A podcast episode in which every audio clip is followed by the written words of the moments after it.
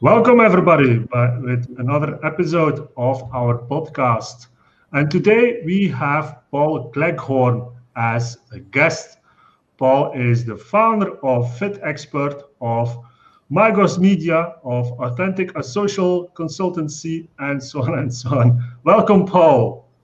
Hi, Stefan, and everyone else out there. I hope uh, this podcast will teach you guys out there a little bit more about the industry because I have been in it since I was about 17 and I've yeah. seen it change. Um, I've been in San Francisco, etc., etc. So I'm hoping that I can take you through um, how I've survived in it because it, it's been difficult as you move along, and also to kind of maybe explain the type of person I am to give you people more inspiration that might not be from the right type of backgrounds, or you feel you're not from the right type of background to do this. Um, so, yeah, because t- tell tell everybody, Paul, where did it all start? You said pretty early, right? Yeah. So I had a, I was bought a Commodore 64 by my mother when I was uh, 14. So I started hand coding and playing Magic. Uh, what was it? Uh, Miner, Manic Miner, or something it was called. Anyway, back in the day when it was all 8 bit, um, little square dots put together. But it was a brilliant time because uh, what people don't understand is uh, everyone thinks that the um, we couldn't do certain things. It's a bit like I think it's a bit like CGI and models, which is that your brain makes up for a lot of things as long as you can tell a story and put the props there and it's the same as back in the day as long as you put the props there your brain kind of made the rest up so I started on the Commodore 64. I then uh, had an Amiga and, um, and, went on to Amiga. Um, when I was 17, um, back in the day of 1983, there was no jobs. Margaret Thatcher was our um, was our prime minister. It was quite a bad time all over the world then with Falklands War, etc., etc. Um, I uh, decided that I kind of like computers, so there was a YTS. what a YTS is is it, it's a bit like college, but you get paid. You get paid mm. a nominal fee, fee like £25, £30. In them days would be about, I'd say about £100 now, just to keep you going, make sure you've got food, you can pay a bit of rent, etc., etc. But it's for people that are from the, the, the, the uh, how can I say it? The people haven't got a lot of money, They're from the poor neighbourhoods, people like me, just so you know, as I've been in children's homes all my life, so we might as well start from there because this will then tell you a lot of the story. So I've actually not, I lived at home every now and again. My mum ran off a few times. And I'm going to tell you this as well because I said to Stefan, I won't lie, is my dad was a big gangster and he sold drugs. So he was in and out of prison. I was put in children's home. Uh, uh, so this will kind of kind of encapsulate the story that you're going to get and the person that I am.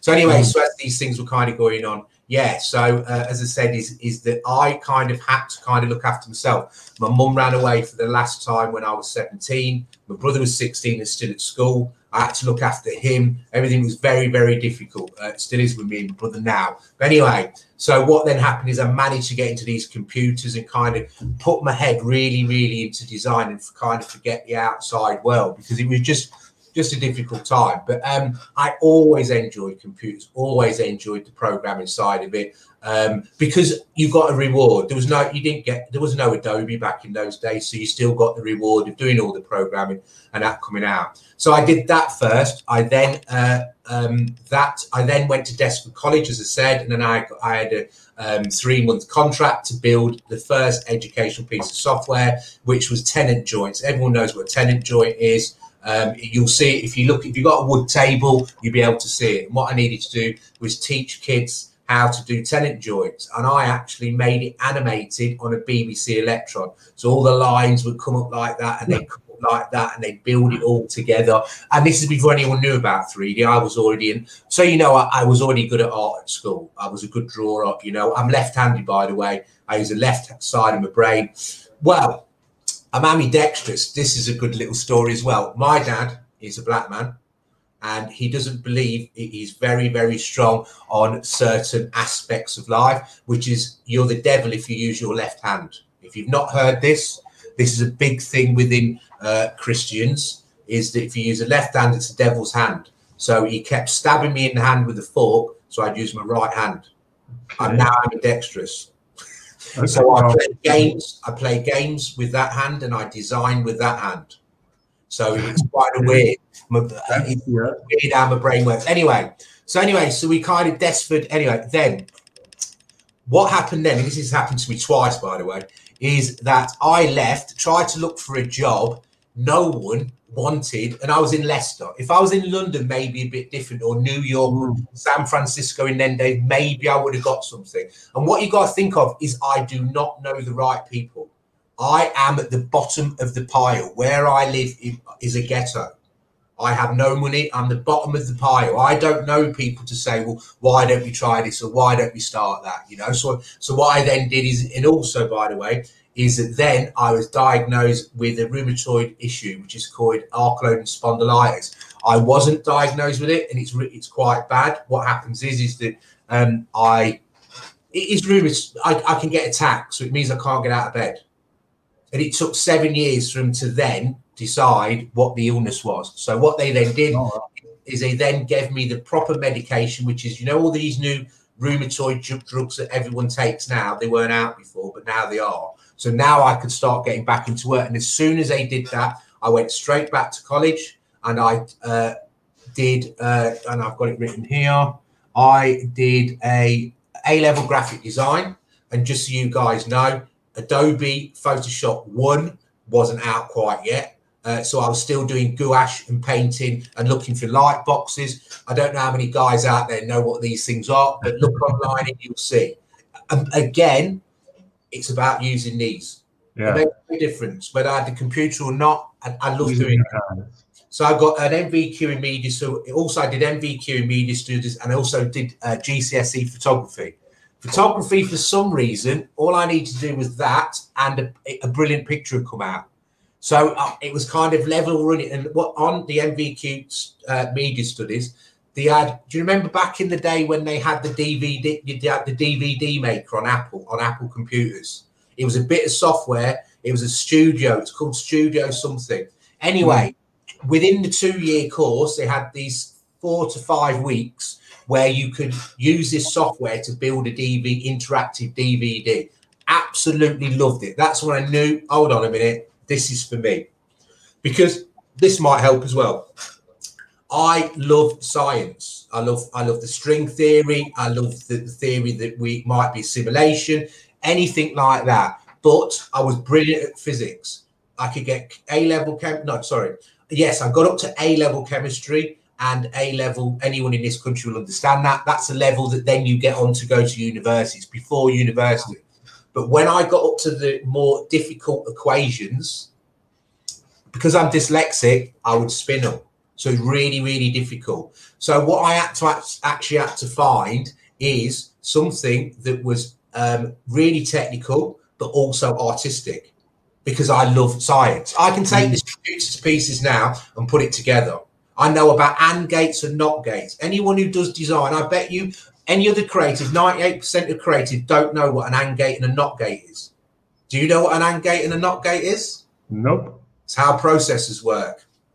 Ones, the zeros and ones. Yeah, okay, okay, yeah. yeah back in the old days, it, because they call them gates, is because they were electronic gates. Yeah, yeah, yeah. So when you built electronic signs to make things come on and off and make them flash, and gates and NOT gates. So mm. weirdly enough, I know that as well. So yeah, but it's but for me, the internet was brilliant because it was about that. It's about uh, technology and it's about creativity and innovation. And I've always been one of them type of people. You know, I think I got it from my mum and my dad because they were always, although they were dodgy, they would, in a dodgy way, they would get the latest stuff out there. They always would. Um, so, so would you yeah. think, Paul, that that that your story, that coming from that background, really uh, made you more focused on creating something really, yeah, I would almost say magical for the world, like creating products, like designing these products, because you came from that background, or was it already inside of you? Uh, yeah, because I was already um, when I did design, I did sorry when I was at school, I did a lot of art and pottery, and I was doing sculpting. I was already drawing. Read 2000 AD comics, Marvel comics. I was drawing all that as well. So mm-hmm. I've always been a bit of a creative and always been interested in, in kind of that side of it. Also advertising. I love, you know, remember I was at the Ridley Scott's days with, with, with Apple, you know, the first Apple mm. advert and stuff like that and aliens and all that stuff, you know. Mm. So it's the it's the brilliant the, the foundations of, of how we move forward. Um, for me, also, so you know, the reason that I love the industry is at, at, the beginning is because it didn't have the sociopaths or the idiots in it. So what happens now is we have corporations that are full of fucking idiots. Am I allowed to swear? Yeah, for sure. Oh, good. Yeah. Right, because I'm going to really put you on it. Because what happens is, is uh, we'll, we'll we'll get from the beginning, so we'll get to that bit. So anyway, so so let me just get through this bit. So as I said, is is then I went to university. One of the only three. Um, weirdly enough, this is a good story for you as well because this is a, people say about destiny. I, have had someone else that told me because I I don't really believe in destiny or luck.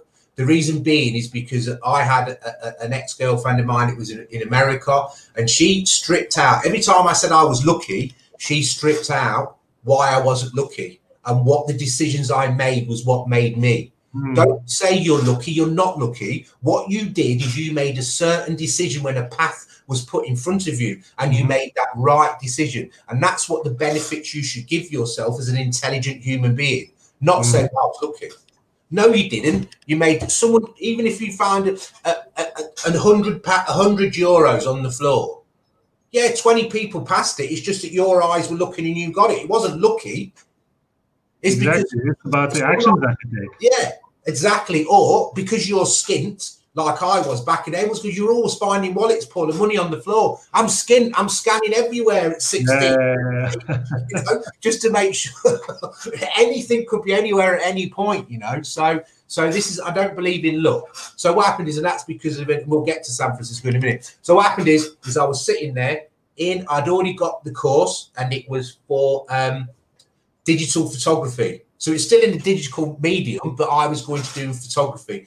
I love mm. the photography side of it. That's what I was going to do. But what happened is, is that Huddersfield University really needed to. Uh, it's called. I can't remember. They needed. Um, they needed the, the, the course okaying as quickly as possible. Otherwise, it won't get the government money to to run the course until the year after. So what they did is instantly sent all these flyers out to all the colleges they could do in the country to try and get people to join so they could get the course up and running. Um, I was sitting there, already had a course. It was the end of the term. Uh, we were actually sitting in a photography uh, lecture and we were just loafing around, you know. And, and um, the lecturer came up to me and says, "Oh, Paul, you like digital? Remember that that um, CD you did?" I says, "Oh yeah, yeah. Let me have a look because I have a look at this." So what I did is I already had, if you don't know in this country, this country, you have letters uh, you have to write. I don't know if you have to do it now, but what you do, you have to write your own uh, recommendation to the university.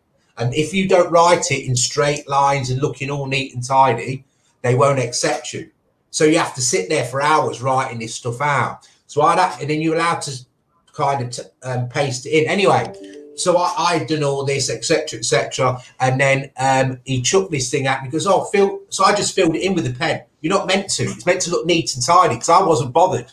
So I just went like, oh yeah, yeah, let's just do it. Anyway, they rang me up the next day. Says, hold on a minute, I only sent it to you yesterday. Oh, we don't like people to get away from our university. So I went went up there and he offered me to play straight away. And because I seen it was all new and all the new studios, all the big massive Apple Macs and all these big massive machines that I've never been able to touch before, I went, yeah, right, this is for me. So I did it. So that's me at university. And that's my first now steps into the career. And what I started working from as soon as I joined university because I was already using the um, equipment to design. So, so you know, I became my career started at university doing 3D. I absolutely love doing 3D. So, and also for a first, I was one of the first people on the internet globally to build a 3D interface, a true 3D interface on a 56K, 12, 26K, 58K modem. Downloaded. I would never, never show it you now. I have it in my head and I think I've got it somewhere. but I wouldn't show it you. And how I did it is I used um, Flash and Swift Yeah. 3D. Yeah. So when I used that, and I'd done uh, my show reel was all this. Uh, I did. I liked for some reason. I like to do architecture visualization. I don't know whether it's because I'm a bit anal, so I like all these kind of square boxes and whatever. So I really enjoyed it, and I was headhunted in. So my year off. Remembering I'm an adult, so I forget to tell my age now. I've got to tell my age. So I'm in with, I'm 30. I've got two kids. They were not happy that I, I, I left because I stayed, and I'm going to explain this to people. I stayed completely focused. I haven't got enough to be looking after the kids. I'm not a rich man. I can only, I'm living on a grant. You know what I mean? I, I haven't got other things coming. I have no other support.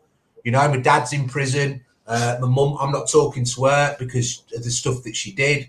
You know, I've got no one. And I tell you who helped me. I had two mates that gave me cash. One of them was Nick Lewis, and one of them was Richard Chamberlain. And they kind of supported me to get me up there and pay the first bit of rent to kind of keep me up there. Anyway, so yes, so that was interesting because I gone and I now I'm going to tell you another few truths.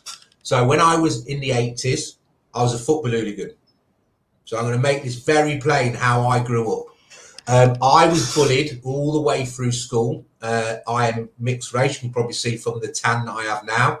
And I've been bullied. My mum lived in other areas that were not where my dad lives. My dad and my cousins are all black, so I, I'm, I feel quite comfortable there. But we would go out into all the villages, and I would end up um, getting a lot of racism, a lot, of, a lot uh, being bullied.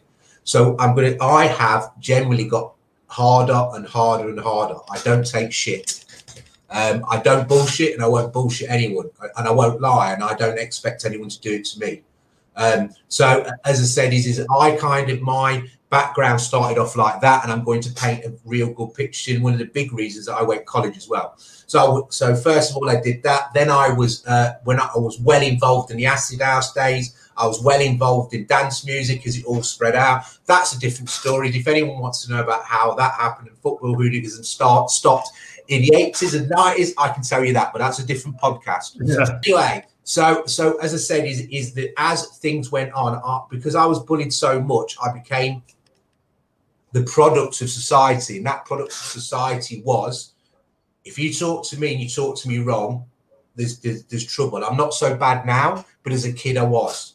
Um, generally, and and but then we're going to bounce back a bit. So I also worked as an archaeologist for two years, three years.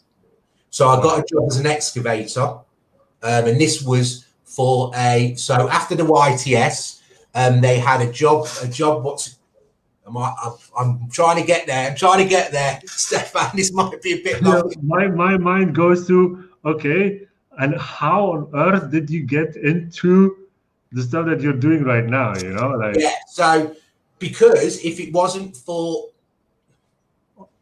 I used to count my dad's money. yeah, So I was counting eighty to hundred thousand pound a week. And because I, when he got put in prison, and I hadn't been put in prison, and realised that if I can help my dad run a hundred thousand pound a week business, why am I sitting here doing this? And I'd also, when I was an archaeologist, I met people that. So I put everyone on this this big pedestal that had been yeah, yeah, yeah. not realizing that all human beings are human beings. Most of them are idiots. So when I started working archaeology, I met all these university students that I would have never met before and realize, hold on a minute, they're not special. I can do this.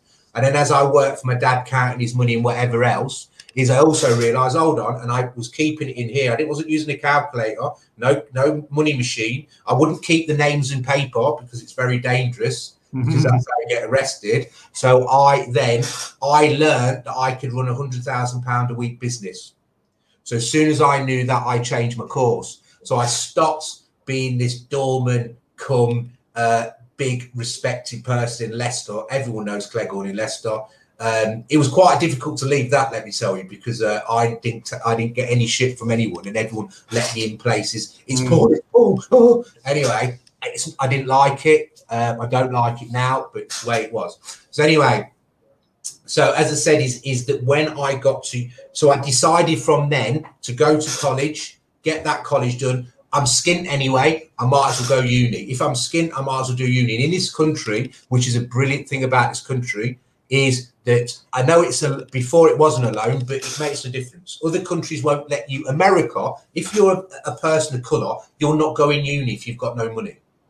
Mm. Even if you're if you're Caucasian, you're not going uni with no money because you don't get you, you you've got scholarships are very very far far far away from people. Luckily, in this country, whoever you are, you can apply to go to university, and then get obviously you get the grants. Obviously, you end up thirty thousand pound in debt. But hold on a minute, thirty thousand pound in debt for me was better than twenty years in prison. So then I went, and then uh, I went to uni then, but I had a weird mentality where I was a, still a street man. They call them roadmen. So I was still working street, you know, like doing uh, work in grey areas, whatever. But when I got to uni, I didn't sleep for three months. I was that worried I was going to fail because I don't like to fail. And just so you know as well, is that my family is kind of a bit of well known for failing a bit. And what's what's got me to realise that I could do all this, I gave up smoking when I was 25 and I absolutely love smoking cigarettes. But because everyone was giving me cigarettes left, right, and centre, I was getting bad throats and whatever, and I didn't like mm. it that way. And I gave up, and I realised, hold on, this is addictive as heroin. I can do what I want. So anyone who gives up smoking needs to realise that it's addictive as heroin and take it as a bonus. You might go back because it's that addictive, but look at yourself and say, hold on a minute, I've just done that. But it's one of the hardest things to do. Same as mm. giving up drink. You know. Anyway, so got to um, so let's get to San Francisco. So I got to San Francisco, got headhunted to do be an architecture visualizationist, uh, and um, did a lot of work in San Francisco for that. Do you need me to jump forward anywhere now? I'm just I'm just trying to make sense of it all. But yeah, getting how did you get to San Francisco? I think is also another story. but let, let's with all of this that you've told right now like how did it come about that you created all of these products? Is that like part of it? Is that like how you build your empire which you have right now? And with all of this experience how easy or difficult was it to create this kind of an empire that you have right now I, am not liked by any. I, am not liked by anyone uh, who's into, institutionalized or is, it has a class-based system that feel they're above me. So I don't get on with anyone in corporate. So what happens is, is they get me into corporate and they think because of the way I speak and the way that I am, because I'm a big guy, I'm mm. six foot tall and I and I train. So I'm, I'm, they call it here built like a brick shit house. So mm. I enjoy training. It's one of the reasons I did Fit Expert. But anyway, so people think I'm stupid because of my size. So what they'll do is they'll get me in and then they, they, they think that they've got everything for me. I'll give you an example. I don't even name names here. Rakuten. So I was at Rakuten and I was brought in at Fit, another uh, one. I've worked at Fitbug, Fits Me, and now I've made my own Fit Expert. So yeah. Fits is a size recommendation tool. They had what they used to do is a manufacturing um, uh, product. It was robots, and these robots you can go. His name's Heikki Haldre, and you can have a look at Fitsme, and you can see on YouTube. And they were these robots that would come out, and they would because what was happening in is that when all these clothes come back from China, half of them are not the right size. Hmm. So they're an inch or two inches out. Hold on, they're meant to be exactly 34, 36. That's how we work here. So, and also, by the way, no one's in an exact size in the world, and we've been using the same sizing system since the 1800s just so you know. So we needed changing. So anyway, so I was brought in to change that from an from a manufacturing product to a SaaS product. And I'd already worked with the guy that brought me in because I'd built one of the first. Do you know the media walls? Do you know that uh, on shops where you see the media walls on something like Wehkamp? You're in Belgium, so you know Wehkamp. Uh, Am I saying it right? Wearcamp, Camp, Bear Camp, the catalogue people. Um, yeah, I'm not sure. I'm not They're sure. massive. There used to be a big catalogue that used to be posted through the door in Belgium and Holland, and now they're mm. online. That's that's yeah. I'm not sure. Yeah. Anyway, well, I worked for that. I, I built their media wall as well. Anyway, yeah. so I was I innovated a media wall. There's only two other people. So what happens is you ingest it from social media. And the thing is, is social media has lots of different rules for Twitter. And what happens is we had to automate it. So me and this guy, we um, he was the VP. I designed it so we could ingest all the social media, put them up, design the media walls so that it meant that people were told, well, are we allowed to use it? Yes, we are. And it can be all automated. I did that. So I was taken from there, then moved into this next, into the Fit um, Fits Me to change that from a road SaaS product, uh, sorry, from a manufacturer into a SaaS product.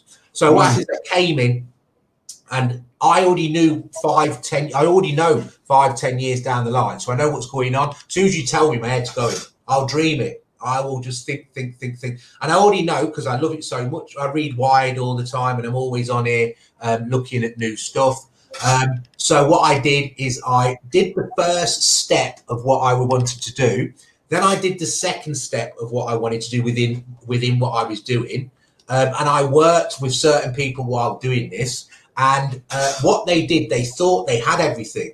So what they started doing was bullying me. So what they, they brought this woman that uh, was from, so the guy had to leave the guy that had been my boss VP. So, and then brought this woman from finance to be a VP of product. She'd never done it before. Mm. And this has happened hundreds of times. And she thought she was a designer. And remembering, I'm running the design team. So she starts putting things in slide and then doing 3D meetings with companies that she shouldn't be doing. And this happens all the time to me. So mm. what hmm. they they kind of bully me, and then they start like putting me into meetings and stuff. So, well, Paul, why, what, what, why, are you, why are you being so? And what she did, the first thing she did, and this is racist, by the way, and a lot of this happens. I'm scared of Paul. That's what she did in the first meeting she went to. I'm scared of Paul. So all the time through my career, I've had to battle all the way through because idiots keep telling me or they feel they're better than me because of their class or their social standing and because of my voice. So what I have to do, I have to be 20 times better than anyone else around me. They can bring designers in two weeks. I'll be better than the designer you've got next to me. And I'll have innovated more than he was. So what's always happened is with me is they kind of try and box me in and then try and use me as some light so they can go off and it's they, what they did is they would go off and take my stuff and then rather than let, let allow me to present it, I can show you stuff on YouTube on uh, the BBC Business that is my product I designed and someone else is explaining it. Oh, anyway, so that's how hard it's been for me all the way through. So what I then decided is that, my gosh, so first and foremost, I believe because we're getting close now is I believe that AR is the future. That what they're doing now is they're keeping AR back because there is no need for you to have a computer. There's no need for you to have a phone. There's no need for you to have anything but AR pair of glasses and a, and a hard drive with a big um, uh, thing in there, big Wi-Fi thing there, and it hooks up. That's if you've seen a non, that's what's coming. That is the next thing. Don't be buying brand new big phones. All these fold out phones are only for now. They're just to make these companies thousands of pounds. As soon as the glasses come out with the pack, and in, and I'll innovate it for you because I've just told you what to do. As you can see, big pack here, pair of pair of glasses. You don't. The glasses doesn't need the technology; just needs to receive it. So, and that's the big thing now. So, what I did as well is I then I've that for me, is a natural progression for what I'm doing will be AR. That is mm. it. Forget all electronic. And why do you need a monitor? Why do you need these speakers? Why do you need any of this? Then we're in the simulation world anyway. Then so, but anyway, so that's what because everyone was always battering me down, battering me back down. It, it, it, was affecting my health. It affects my family life because of the way that they are. These these are these people. Yeah, I can say that I can. I'm dead straight. So if you're straight with me, then fair enough. You know, you don't. There's, there's no. I, I, don't go behind your back and talk about you. I had one place where where the where the woman took them all out. Her name's uh, what's her name? Kim. Kim something. Anyway, and she took them all out and started slagging me off in a pub when I weren't there to my colleagues. Unbelievable. And the times I've had this. So anyway, I decided to go out and think, right, I'm going to do my stuff and see if I can have a go on it. So the if with some of my ideas they're too big. So as I said, the AR interface, whatever, I have to get a company where I can go, Samsung, I've got an idea. They're not going to take me on because again, I don't have the right tie. Um, the, and this is why I'm telling you about how the business has changed. Because the business now is about bullshitters and idiots and sociopaths. It's not about me. It's not about you and how good you are what you can bring to the table. It's about them stealing off you and then them using it and then pretending they're good. That's why none of these, when these Google places and they buy all this stuff and they buy these small companies, why do you think 99% of them die? It's not because they're shit. It's because they were put into the hands of people that don't know anything about how to do it. They pretend. So, Paul, if if you say this like what what do you implement in your own business to make sure that you stay on on track of your own values of your own way of doing things? Remember what san francisco was like and the beginning of the beginning of this whole business. This wasn't mm. like this. The idiots the idiots will follow the money. You ta- I'll, ta- I'll give you an example of how, how bad this is you can go so i'll get i went for a freelance job with uh AA. So just to get money in so I can move this forward. So what I'm doing is this is all self-finance. I'm still not a rich man. So I've got to find this wherever I can, grants, whatever. I did have a bit of money at first, but as it's gone on and things happen, um, mm. it's got more and more difficult. So I have to go back to work. So you've seen my portfolio; it's brilliant. You know, I, I, you know, I've innovated here, there, and everywhere. I've worked at lots of places. Wherever. Anyway, and this happens a lot as well. So I, I went for a job at, at the AA massive here. I don't you don't have to have them in Belgium, but they're massive here. Um, they're at the auto, whatever. It's insurance. Yeah. yeah, yeah. So anyway, so I went for a job there, and uh, didn't kind of. Oh no, no, Paul. They don't think you're good enough. Oh, hold on a minute. They're the AA. Me not good enough. So I went on to LinkedIn, uh, and what happened is the guy had looked at my uh, looked at my profile. So what I then did is go and have a look at his profile. Do you know what he'd done? He'd done a six week course in UX and UI, and they let him look at my work and tell me whether I was good or not. He was shit. I looked at his portfolio. I wouldn't, I wouldn't even, I wouldn't have even opened his CV. I would have looked at that and gone, no, he ain't getting a job. And this is where, that's why interfaces and stuff is breaking down because these are the people that are now doing the jobs. Because what they were mm. doing, I can't remember who the guy is, but he says, idiots will always employ idiots. So if you've got idiot CEO, he will employ another idiot, he'll employ another idiot and another idiot because they don't want to be found out. So how I'm doing is is I'm doing badly because uh, I had two colleagues um, that I work with that have had to leave. One was a financial officer and one for marketing because they wouldn't take um, my leadership hold on, good or bad, it's on me as the founder and CEO to take my leadership. I'd worked with these guys and got on with them, gone out with drinks and meals, whatever. One of them, by the way, now we're good friends. We've decided it's best not to work. But the other one, mm. don't. I think what happened was is, and this is what another thing that you have on here is there is startup people and there's not startup people. Startup people are doers.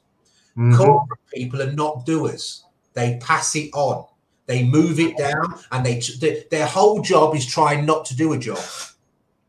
So, would you would you rather work with new people that never went into corporate to build a business?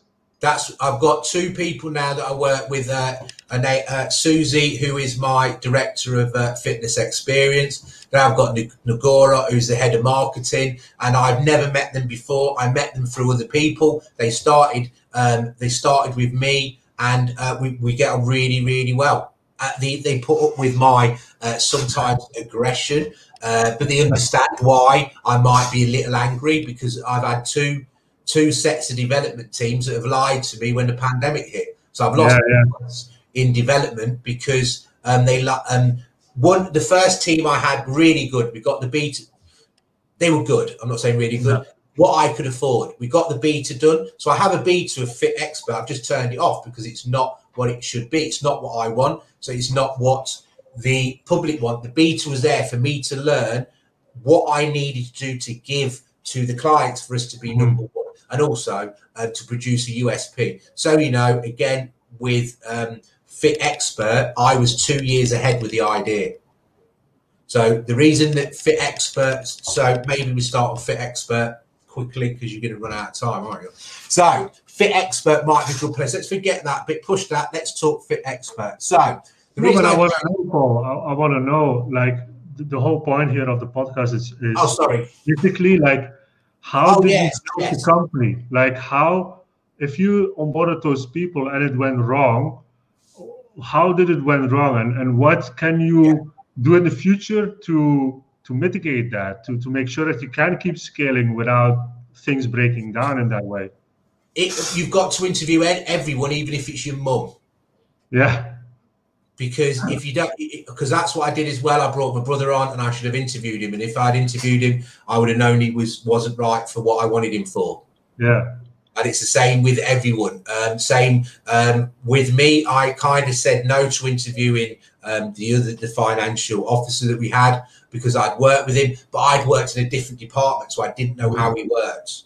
And i thought oh he's just a mate. I've had beer with him. He'd be all right. No it was all about pushing work off to other people or mm. or complaining about hold on a minute i'm giving you i'm giving you a stake so so at the moment because of the work that i've done the company is worth 1.4 million it's, it's worth nothing to until someone it's worth something to something that wants to, from cedar and cedar count their cedar calculations we're worth about 1.4 1.6 mil because of all the work I've put in, everything I've learned, etc., etc. Now, I the percentage that I give people and then the KPIs I set is very good for you to get when we get this investment or when we sell.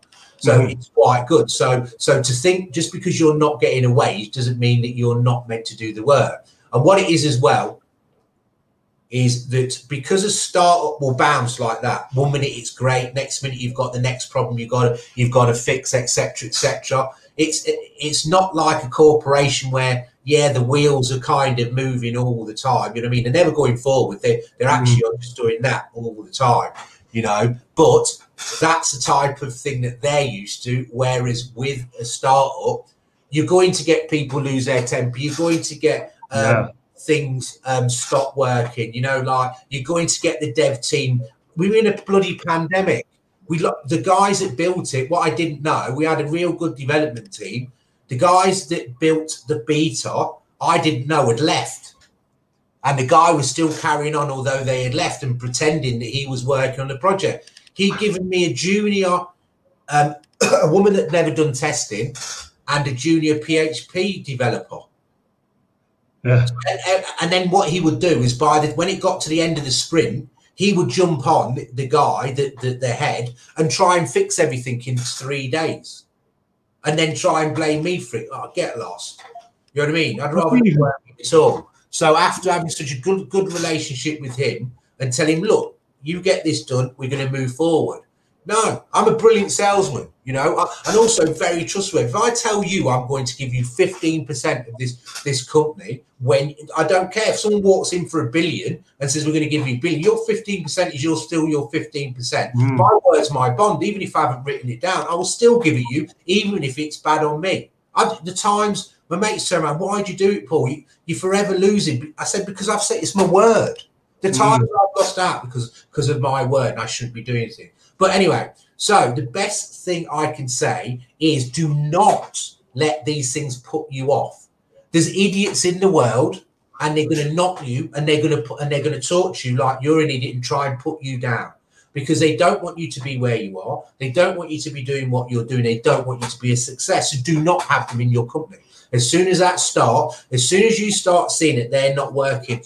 You're not working on a level playing field, and everyone's because I like flat management. The only time you see me is if you're uh, constantly late. Well, I don't care about late. If you're doing like America, if you come in at 10 and you leave at 9, fair enough, you've done your hours. Just come in and do your core stuff. But um, as I said, is is that I I quite enjoy. So when as this is a good example, as a freelancer, I do. I've got companies here, and I'm a founder. Do you know what? I when I when Hertz come in touch with me, or the freelance go, look, we only uh, uh, other companies for freelancing. Look, we only want you in to do a bit of design, a bit of UX, and a bit of UI. And we can see how fast you are. Are you all right to come and do that? Yeah. If you're not, I, I don't. I, I, want this amount of money. If I'm not managing, I'll drop the money. Whatever. Go in, and all I do is just design, and I get managed. I quite like it because it goes to show me either how good a manager I am or how bad a manager I am. You Mm. know, and how I work and how I don't work. And and also it gives me that opportunity to keep leveled.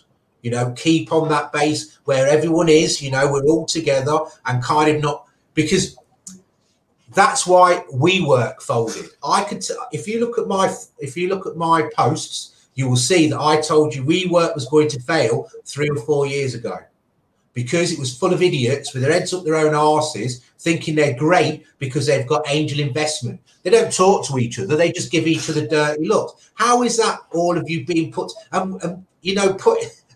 And the idea is is to put a trendy building together with a canteen in it and a, and a few meeting rooms will make people uh, work together. WeWork no, you know, billion. What is it? Forty-seven billion pounds. It's lost. I have no idea, but yeah, but I, I get what you're saying is like people shouldn't start businesses first of all because they would get money from investors. They should go into business because it's in them, right? Yes. And if Yeah, you start a yes, business, yes, yes, yes, and if you yes. start a business, Yes. you need people around you, and this is what I see a lot, is they need to be aligned with you. You need to know first of all how you work, and then you can bring on people that can work alongside you, that are aligned with you, how you work, so you can make it work. And you interview them. You interview them on personality, not only on skill, but you need to put together a team that actually wants the same kind of idea that you want not because there's money involved but because they have the same kind of purpose even a vision if you want to you know Yes. and that's what works if you really want to build a business from the ground up and I've i got would one developer. I've got one developer because um, I didn't have enough investment before Christmas, and I managed to get a little bit of investment in. He worked for free.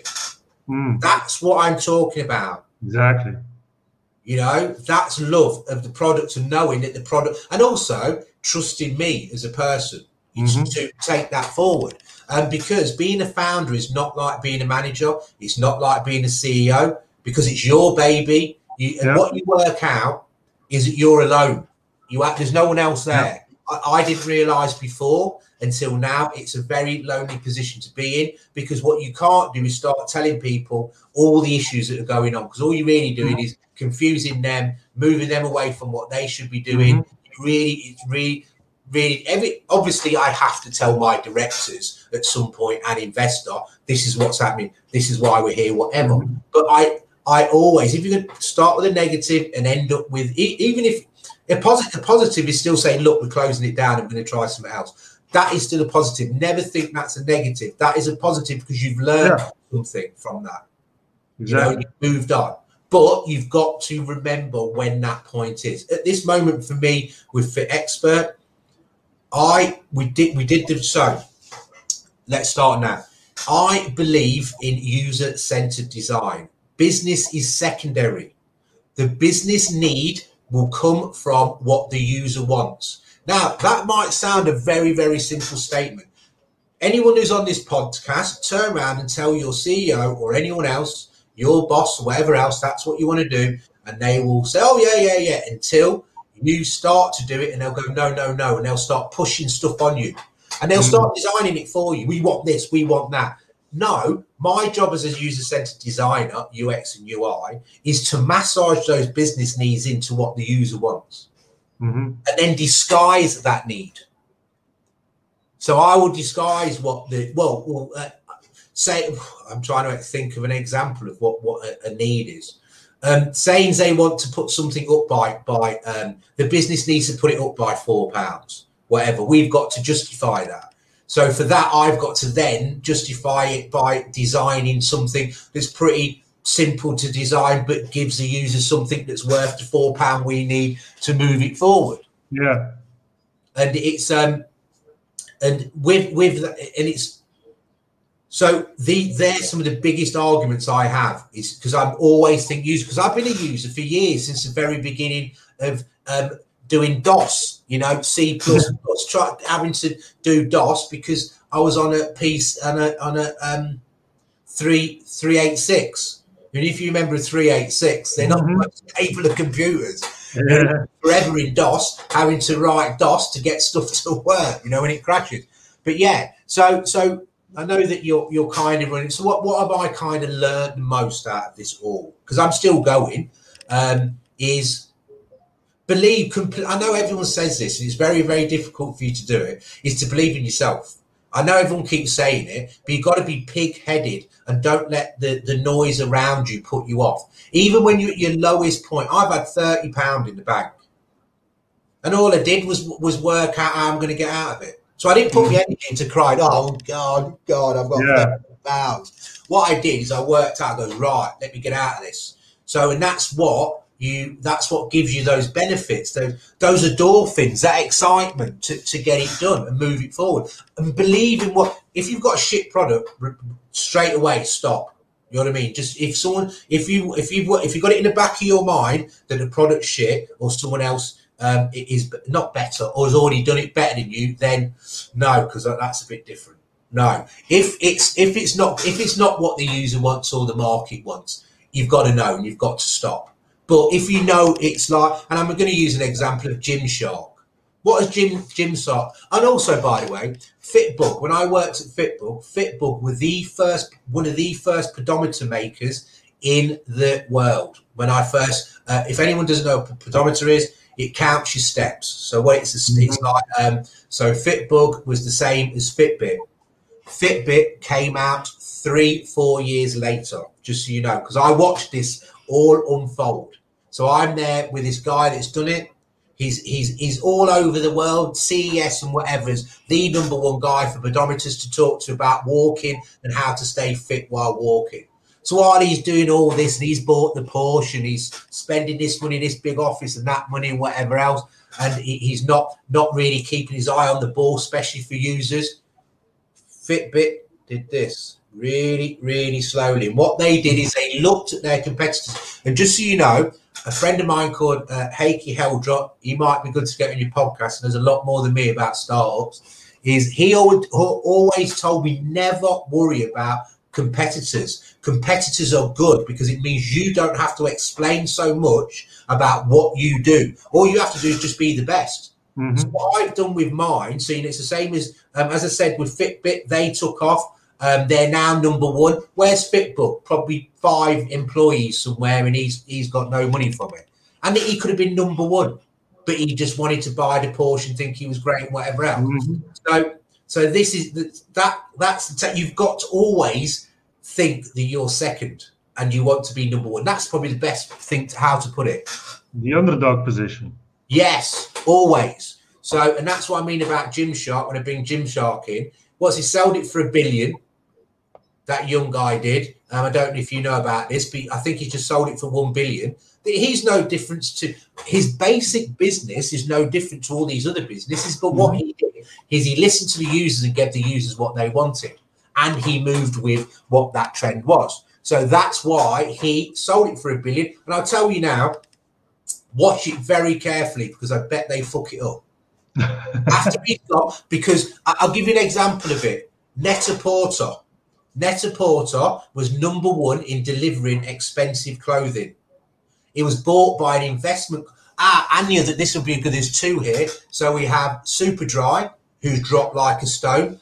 Their yeah. founder was asked to leave because an investment company came in and got rid of him. Net-a-Porter, investment company came in. Uh, what's it called? Investors. Well, I'm trying to think what they're called. Hedge fund people, hedge fund investors came in, uh, bought that, did exactly the same, got rid of her. They dropped. He came in with these ideas about um, using the same type of thing as ASOS. Hold on, no, not for a pair of jeans for a thousand pounds. You're not. So, so, so this is kind of what happens. And when this, and I've been told, I've, I've got a bet with the person that when when the angel investor comes in and goes, well, bit, sorry, that um, the fate uh, Series A comes in and goes, here's 20 million quid, Paul. Um, I'm going to turn around and go straight away. Oh yeah, you can do what you want. I'm going to bend over the desk. Here's the oil. You know what I mean? No, I'm not for 20 million pound, and I'm not going to do it for one billion pound. What I'm going, and what I want to do is prove to people. This whole thing is to prove to people that we can build something together, be creative. Then this might be a little takeaway for you as well. the internet is still one of the only places that you can build a product with no money and sell it and make money. You use this. That's all you need. You need nothing Mm-hmm. else, but you need the, the tools on here. And it's still the only industry that you need no money or very little money to get an idea and put the idea up. Absolutely. Um, You know, and but that is changing. So we need to watch that as well because they're trying their hardest to change that. You know, they don't want little small companies anymore making money. This is why they swallow them up so quick. Um, when I was at Rakuten, um, the three companies they swallowed up, they're, they're not companies anymore. They've just been swallowed into Rakuten. Hmm. And they're nowhere near as good as or inventive or creative as they were. Yeah. So, Paul, I, I get out of this because we, we're coming to an end. And I, I love that you keep going and that you keep telling your stories. And you can tell lots of stories, I'm pretty sure. But my biggest takeaways is really to believe in yourself, right? Yes. And to Don't go let anyone knock you back. Don't let any. You've got to be. You've got to be blinkered. Your family's going to do it. Every single person. It's like having a devil around you all the time. Even you, even yourself, you're going to doubt yourself. Yeah. But you have to have this other side of brain goes fuck everyone. I'm going to do this. I'm going to do this. If it kills me, I'm doing this. And that, You know? that will get you much farther than anything else. So I love that. So, Paul, the thing is, the, the thing is, even if you fail, you've learned. So you've not lost anything. You've Yeah, still exactly. gained. yeah, exactly. You you never think you're a failure. You've not been a failure because you because you've gone out and tried to start a business. What you did is you learned something and then learn from where that failure came from and try again. This is not my first. I was Mm. I was working on a MySpace Facebook before MySpace or Facebook. I couldn't sell it because of who I was. I was ringing up Yeah. London, all these agencies in London. Where are you from? Well, I live up in Leicester. I built most of it. Um, uh, what it's for is for bands and DJs and people to get on. Oh, we don't want you. but You don't work in London, do you? I'll sit. "Ee." And they could have had MySpace two years or, or Facebook two years before. So, Paul, let, let's end off like Yes. telling people where they can find you, or more specifically, Fit Expert. So we are. What I would I would suggest that um, we are. So what we did is that this is a. Uh, we did the beta. We learned a lot from the beta. So I took the decision to take it down. We could have left it up, but what I would have done is I would have lost users. I don't like to lose users at the beginning because they'll never come back. I'd rather Mhm. take it down, uh, take the take, um, learn the takeaways, which there are a lot, um, and those takeaways I'm now rebuilding. What's happening is is the mar- there's more competitors in the market, but they haven't learned what I've learned, and then they've not stopped, so they Yeah, don't know what I know. So I'm now building a new USP because what had happened is well anyway, just learn, learn, Yeah. and design the shit out of it and move forward. That's what I'm trying to say. Yeah. So, Never an issue. You can't design yourself around and use this. yeah. Great. So people can go here, Yeah. In right? a couple of weeks' time, I'd say We'll be back. middle of May, middle sorry, middle of May, we'll be back. Great. Great. And then if anyone wants to kind of see my weirdness when it comes to my posts, because you know my posts are very straight as well, you can go on LinkedIn. If you want, uh, uh, uh, if you want to see someone, they'll make you smile. They might make you mad, uh, but also, um, I I'm not on LinkedIn, by the way, for some boss to come and look at me and say, "Oh, isn't he this and isn't he that?" and put bullshit on LinkedIn. No. LinkedIn didn't used to be like that. you know what? Let, let's let's reconnect when FedEx Yes. Launched again, Paul, because Oh, I really yeah. want to keep this conversation going. But I feel like that we need at least half a day to keep going with all the studies that you I have. haven't told you about um, doing uh, computer forensics first for a for a riot in San Francisco. That's a new one. I won't I won't tell you. Oh or, or, or the um, heroin addict and crack addict that I work with that used to go into the toilet to do it, but then come out and try and do flash programming, all of his head like that. I've got. If you ever want little happy kind of story, we have to. We have we have to end here. Well, right, thank you, everybody, and thank you, Stefan, for listening. Sorry No to be disjointed. Um, It's I'll let Stefan. story for sure, and we'll, we'll catch up I hope everyone gets a lot from it. Thanks for listening. Thanks for watching. We'll see each other on another one. Thank you, guys. Cheers. Thanks, mate. Bye bye.